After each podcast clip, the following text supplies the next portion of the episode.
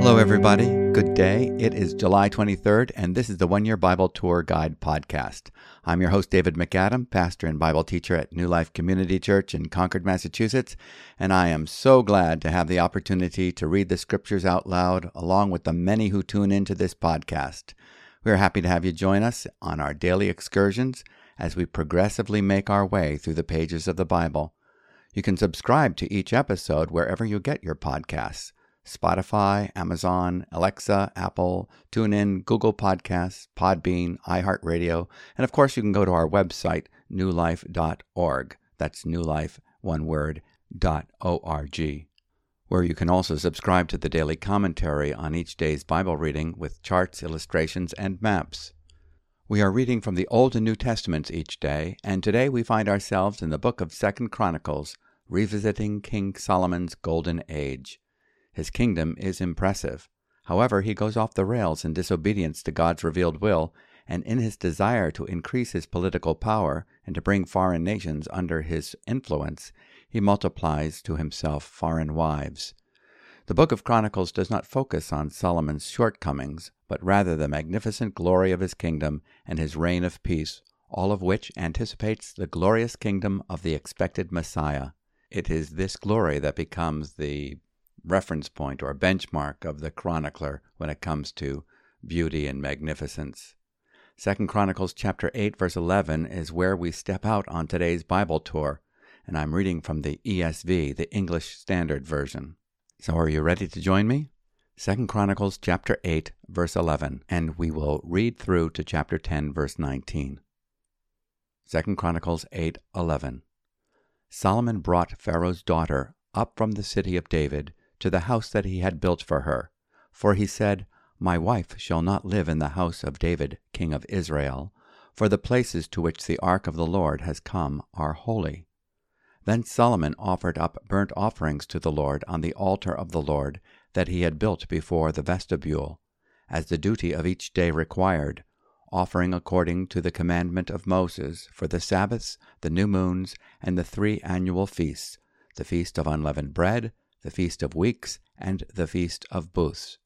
According to the ruling of David his father, he appointed the divisions of the priests for their service, and the Levites for their offices of praise and ministry before the priests, as the duty of each day required, and the gatekeepers in their divisions at each gate, for so David the man of God had commanded. And they did not turn aside from what the king had commanded the priests and Levites concerning any matter and concerning the treasuries. Thus was accomplished all the work of Solomon from the day the foundation of the house of the Lord was laid until it was finished. So the house of the Lord was completed. Then Solomon went to Ezion Geber and Eloth on the shore of the sea, in the land of Edom. And Hiram sent to him by the hand of his servants ships and servants familiar with the sea, and they went to Ophir together with the servants of Solomon, and brought from there four hundred and fifty talents of gold, and brought it to King Solomon. Chapter 9 The Queen of Sheba.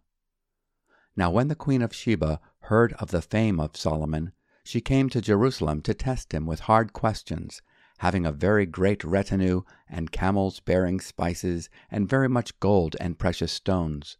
And when she came to Solomon, she told him all that was on her mind. And Solomon answered all her questions. There was nothing hidden from Solomon that he could not explain to her. And when the queen of Sheba had seen the wisdom of Solomon, the house that he had built, the food of his table, the seating of his officials, and the attendance of his servants, and their clothing, his cupbearers, and their clothing, and his burnt offerings that he offered at the house of the Lord, there was no more breath in her. And she said to the king, The report was true that I heard in my own land of your words and of your wisdom, but I did not believe the reports until I came and my own eyes had seen it. And behold, half the greatness of your wisdom was not told me. You surpass the report that I heard. Happy are your wives, happy are these your servants, who continually stand before you and hear your wisdom. Blessed be the Lord your God, who has delighted in you and set you on his throne as king for the Lord your God. Because your God loved Israel and would establish them forever, He has made you king over them, that you may execute justice and righteousness. Then she gave the king a hundred and twenty talents of gold, and a very great quantity of spices and precious stones.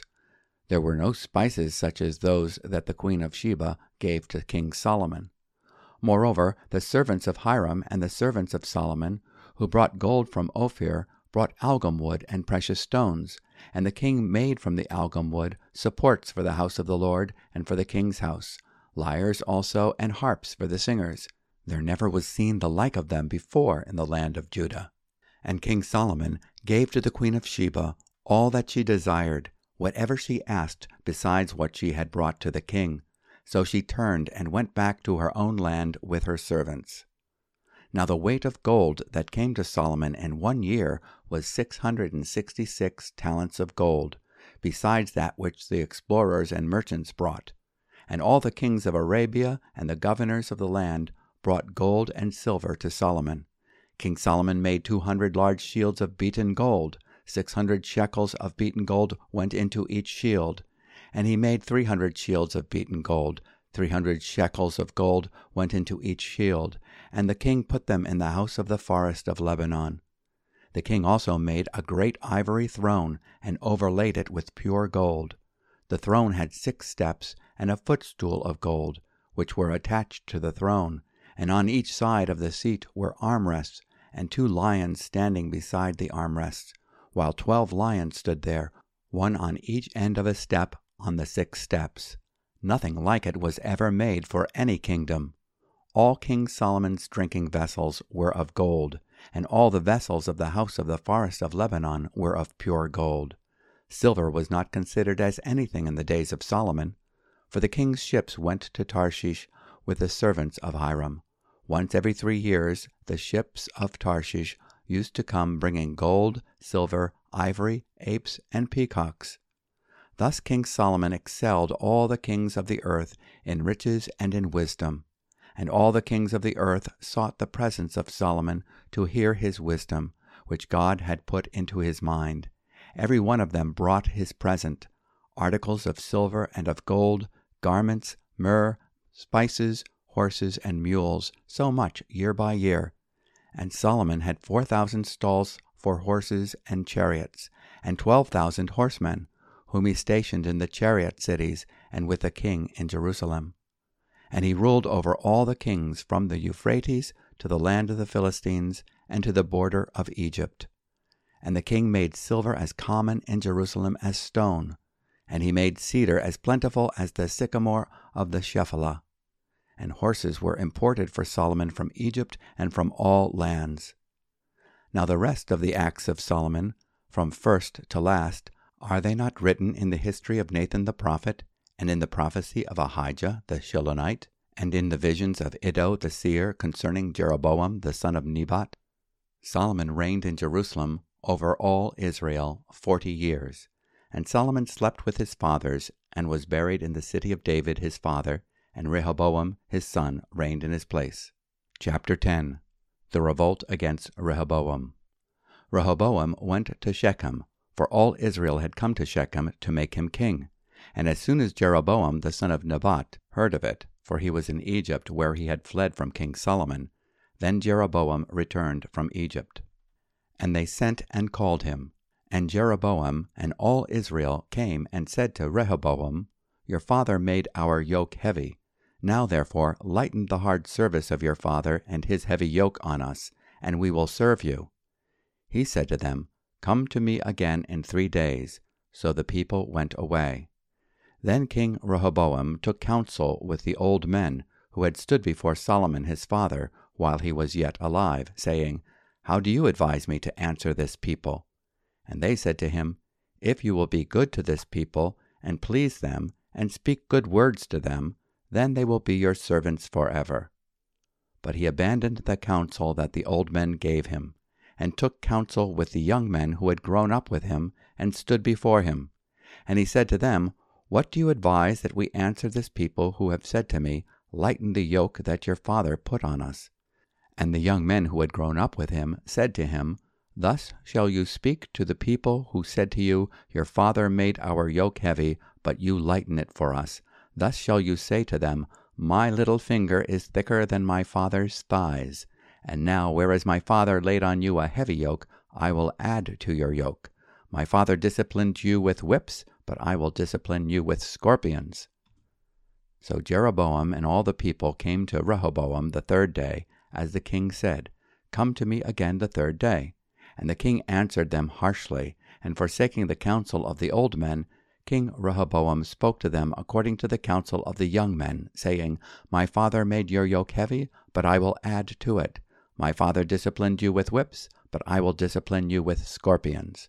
So the king did not listen to the people, for it was a turn of affairs brought about by God that the Lord might fulfill his word which he spoke by Ahijah the Shilonite to Jeroboam the son of Nebat. And when all Israel saw that the king did not listen to them, the people answered the king, What portion have we in David? We have no inheritance in the son of Jesse. Each of you to your tents, O Israel. Look now to your own house, David. So all Israel went to their tents. But Rehoboam reigned over the people of Israel who lived in the cities of Judah. Then King Rehoboam sent Hadoram, who was taskmaster over the forced labor, and the people of Israel stoned him to death with stones. And King Rehoboam quickly mounted his chariot to flee to Jerusalem. So Israel had been in rebellion against the house of David to this day. And this concludes our reading from today's portion of the Old Testament in the book of Second Chronicles. Let's take a few moments to reflect upon what we have just read. It has been said that men easily compartmentalize their lives into separate components, each with its own set of rules. We see this trait in Solomon. For political purposes and sinful desire, he disobeys God's command that forbids polygamy in Deuteronomy chapter 17 verse 17.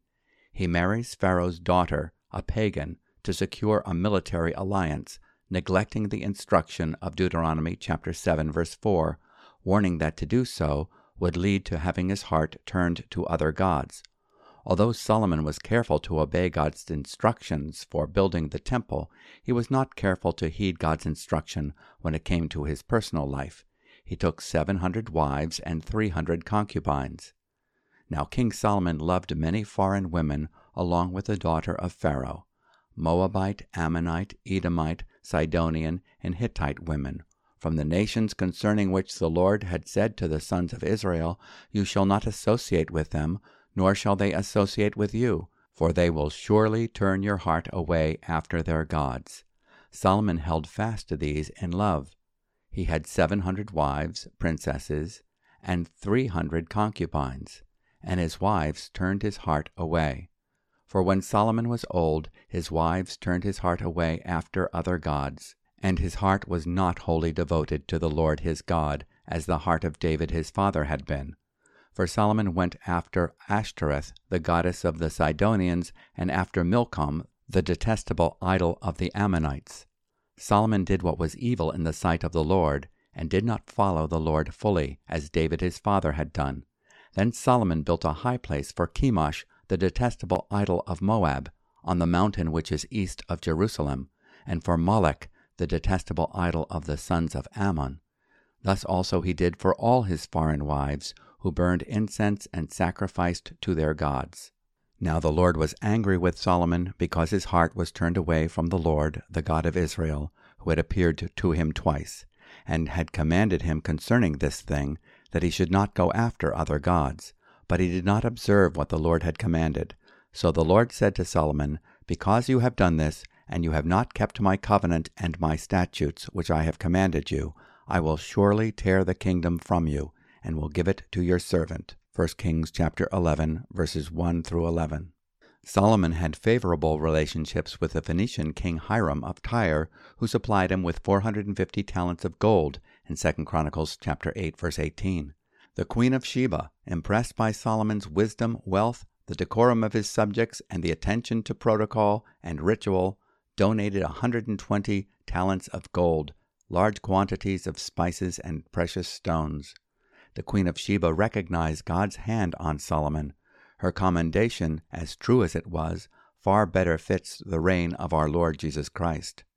Then she said to the king, It was a true report which I heard in my own land about your words and your wisdom. Nevertheless, I did not believe their reports until I came and my eyes had seen it. And behold, the half of the greatness of your wisdom was not told me. You surpassed the report that I heard. How blessed are your men, how blessed are these your servants, who stand before you continually and hear your wisdom. Blessed be the Lord your God, who delighted in you, setting you on his throne as king for the Lord your God. Because your God loved Israel, establishing them forever, therefore he made you king over them to do justice and righteousness. 2 Chronicles 9, verses 5 through 8. King Solomon more than reciprocated the generosity of the Queen of Sheba. This again reflects the fact that we can never outgive the King of Kings. King Solomon gave the Queen of Sheba all she desired and asked for. He gave her more than she had brought to him. 2 Chronicles chapter 9 verse 12.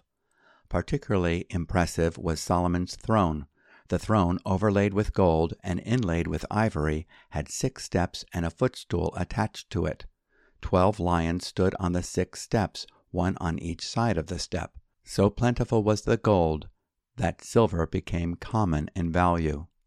The king made silver as common as stones in Jerusalem, and he made cedars as plentiful as sycamore trees that are in the lowland.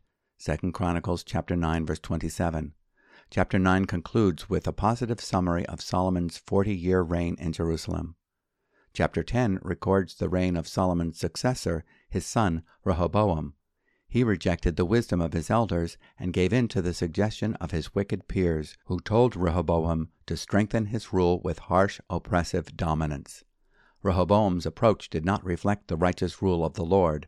Consequently, those who dispersed from the assembly in Jerusalem to their homes throughout Israel dispersed from any affection or loyalty to their new king. When all Israel saw that the king did not listen to them, the people answered the king, saying, What portion do we have in David? We have no inheritance in the son of Jesse. Every man to your tents, O Israel. Now look after your own house, David. So all Israel departed to their tents. 2 Chronicles chapter 10 verse 16. This is an illustration of how the rule of self sabotages any expression of the kingdom rule of God. Now let's go on to the next stop on our Bible tour to the New Testament, Paul's letter to the Romans, chapter 8, verses 9 through 21. Romans chapter 8, verse 9.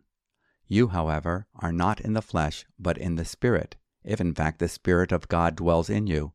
Anyone who does not have the Spirit of Christ does not belong to him. But if Christ is in you, although the body is dead because of sin, the Spirit is life because of righteousness. If the Spirit of Him who raised Jesus from the dead dwells in you, He who raised Christ Jesus from the dead will also give life to your mortal bodies through His Spirit who dwells in you.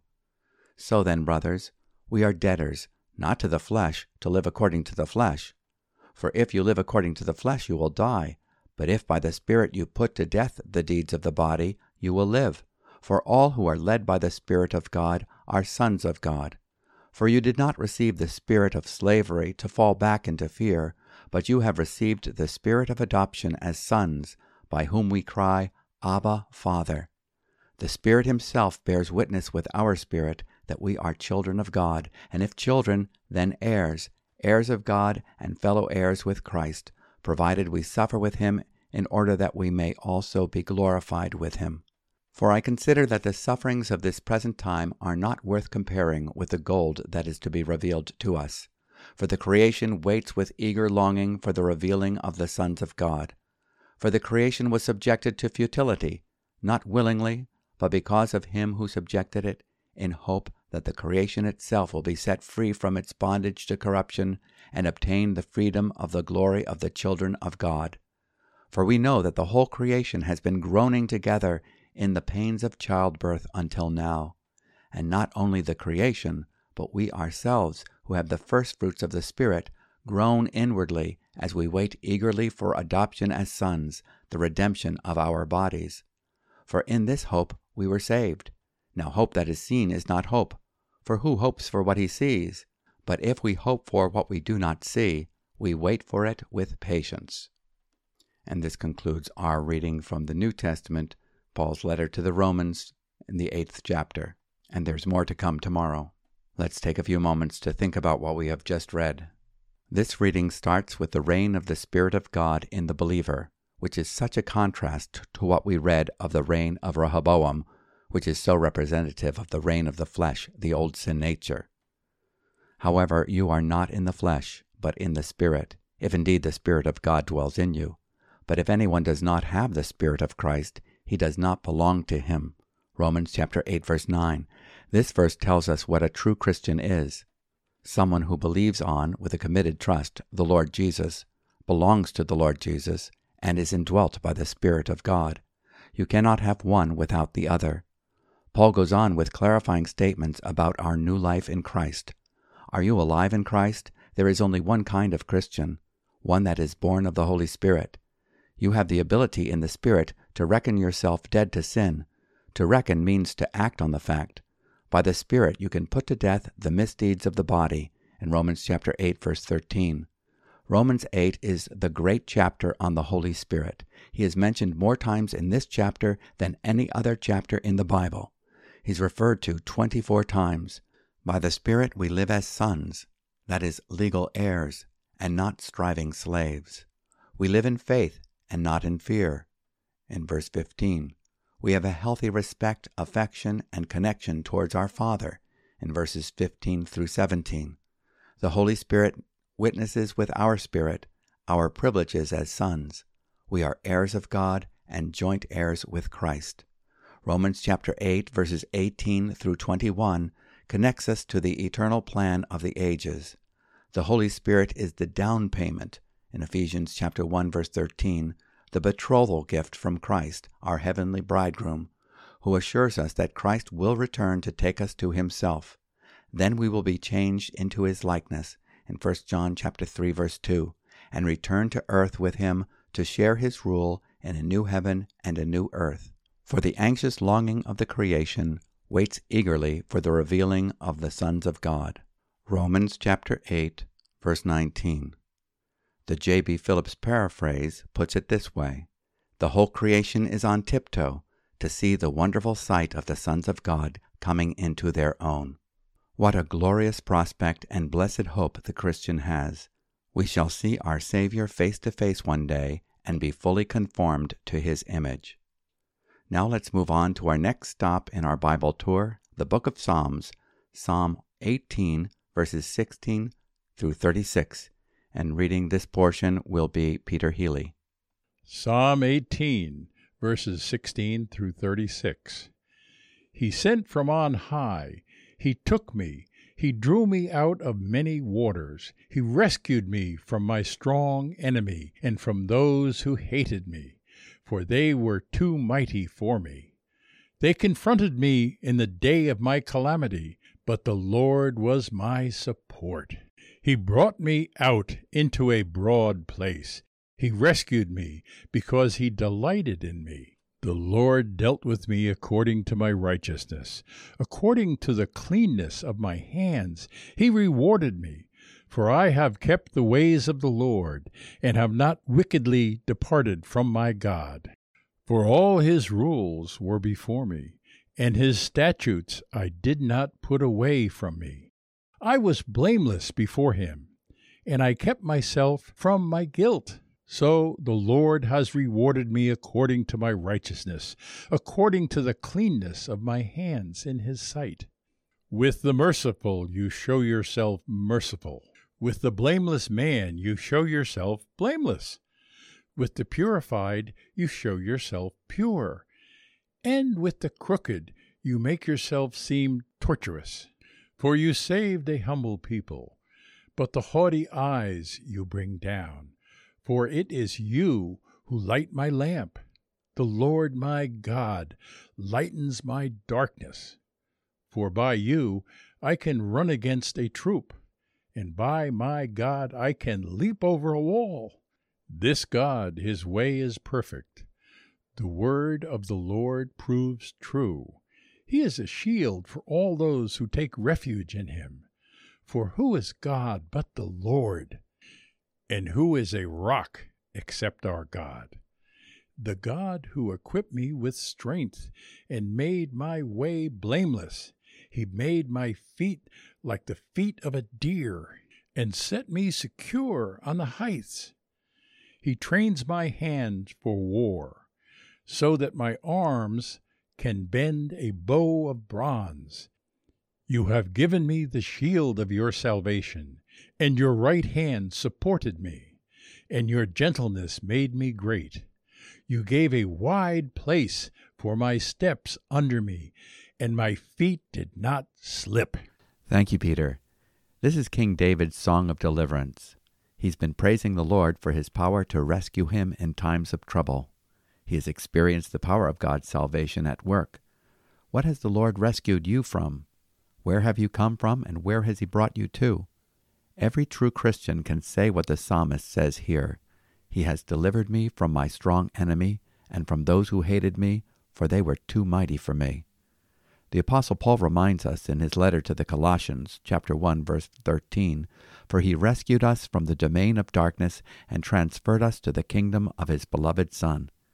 He brought us into a spacious place, our new position, seated above in the heavenly places in Christ Jesus, where we are blessed with every spiritual blessing. God the Father delights in you as he delights in his Son, because you are hid with Christ, meaning that you are identified with him. He brought me forth into a broad place. He rescued me, because he delighted in me. Psalm 18, verse 19. Verses 20 through 24 speak of the perfect righteousness of Christ. Verse 25 reminds us that God treats us according to Christ's righteousness that he has imputed to us. Salvation requires humility in verse 27. We must admit that we are as sinful and hopelessly lost and desperately needy as the Bible tells us we are. We need all that he is and all that he has done and all that he can do. He is the author and the finisher of our salvation. For you save an afflicted people, but haughty eyes you abase. For you light my lamp. The Lord my God illumines my darkness. Psalm 18, verses 27 and 28.